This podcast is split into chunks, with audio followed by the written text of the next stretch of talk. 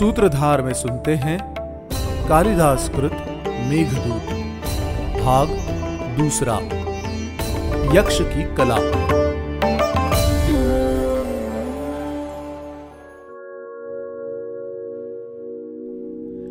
यक्ष ने जैसे ही मंदिर में प्रवेश किया, वहाँ ईश्वर की मूर्ति देखकर उसे एक युक्ति सूझी। यक्ष पहले से ही मूर्तिकला में निपुण था। उसने सोचा कि अगर वो अपनी पत्नी की मूर्ति बनाना शुरू कर दे तो उसका समय बहुत ही आसानी से व्यतीत हो जाएगा। इस तरह यक्ष ने जंगल से थोड़ी थोड़ी मिट्टी लाना शुरू कर दिया और प्रतिदिन वो मिट्टी को गीला करके उसके कंकड़ इत्यादि निकालने लगा। फिर यक्ष ने सूखी घास खोजना शुरू किया। सारा सामान ढूँढने के बाद यक्ष ने लकड़ी के टुकड़ों से मूर्ति का बाहरी ढांचा तैयार किया और उस पर मिट्टी का लेप लगाना शुरू कर दिया। यक्ष प्रतिदिन ताजी मिट्टी और घास लेकर आता और अपनी पत्नी की मूर्ति बनाता। अपने दैनिक कार्यों से जैसे ही यक्ष को समय मिलता, वो मूर्ति बनाने में लग जाता। मूर्ति का एक एक अंग बनाते हुए यक्ष एक गीत गुनगुनाता। कलम आज नग्न है, विचार ध्यान मग्न है, लिखूं तो आज क्या लिखूं कर ही जो कृतज्ञ है।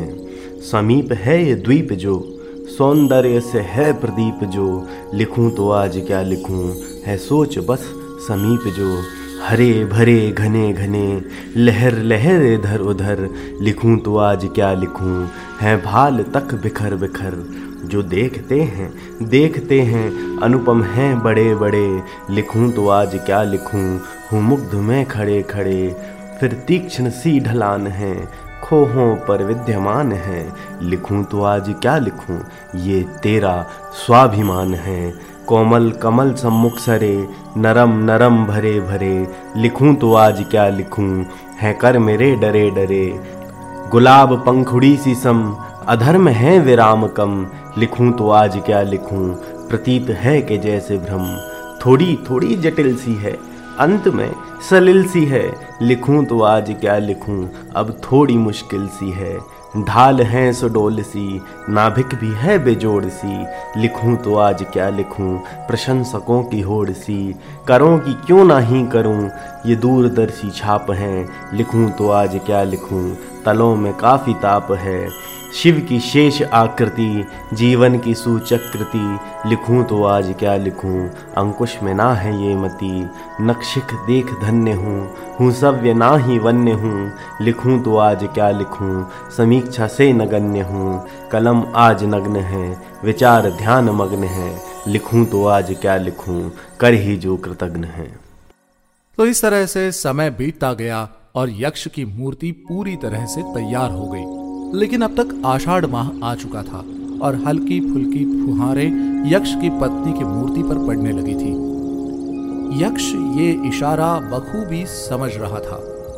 उसे मालूम था कि उसकी पत्नी उस पर परस्त्री के साथ संबंध होने का संदेह करती है। इसी कारण उसकी पत्नी की मूर्ति क्षीण होना चाहती है।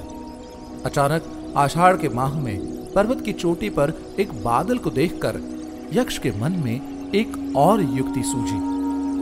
वह अपनी पत्नी की चिंता, पीड़ा और संदेह का अंत करना चाहता था। उसने उस मेघ को अपना दूत बनाकर अपनी पत्नी तक संदेश भेजने की बात सोची उसने मेघ को प्रसन्न करने के लिए उसका गुणगान करना शुरू कर दिया। हे मेघ, इस संसार पुष्कर और आवर्तक नामक बादलों के कुल में ही तुम्हारा जन्म हुआ है। मैं ये भी जानता हूँ कि तुम देवराज इंद्र के दूत हो। तुम अपने मन के अनुसार अपना रूप बदल सकते हो। मैं अपनी पत्नी की याद में व्याकुल हूँ।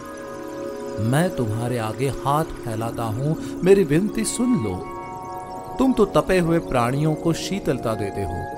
फिर मुझ जैसे अभागे पर भी अपनी शीतलता प्रदान करो। मेरा संदेश लेकर तुम मेरी पत्नी के पास अलकापुरी जाओ। परंतु क्या मेघ ने यक्ष की बात मानी? यदि मेघ यक्ष का संदेश उसकी पत्नी तक ले जाना भी चाहे तो उसे किस मार्ग से गुजरना होगा? यक्ष मेघ को मार्ग बताने का कौन सा उपाय ढूंढेगा? यक्ष के वियोग में उसकी पत्नी की दशा कैसी हो रही होगी?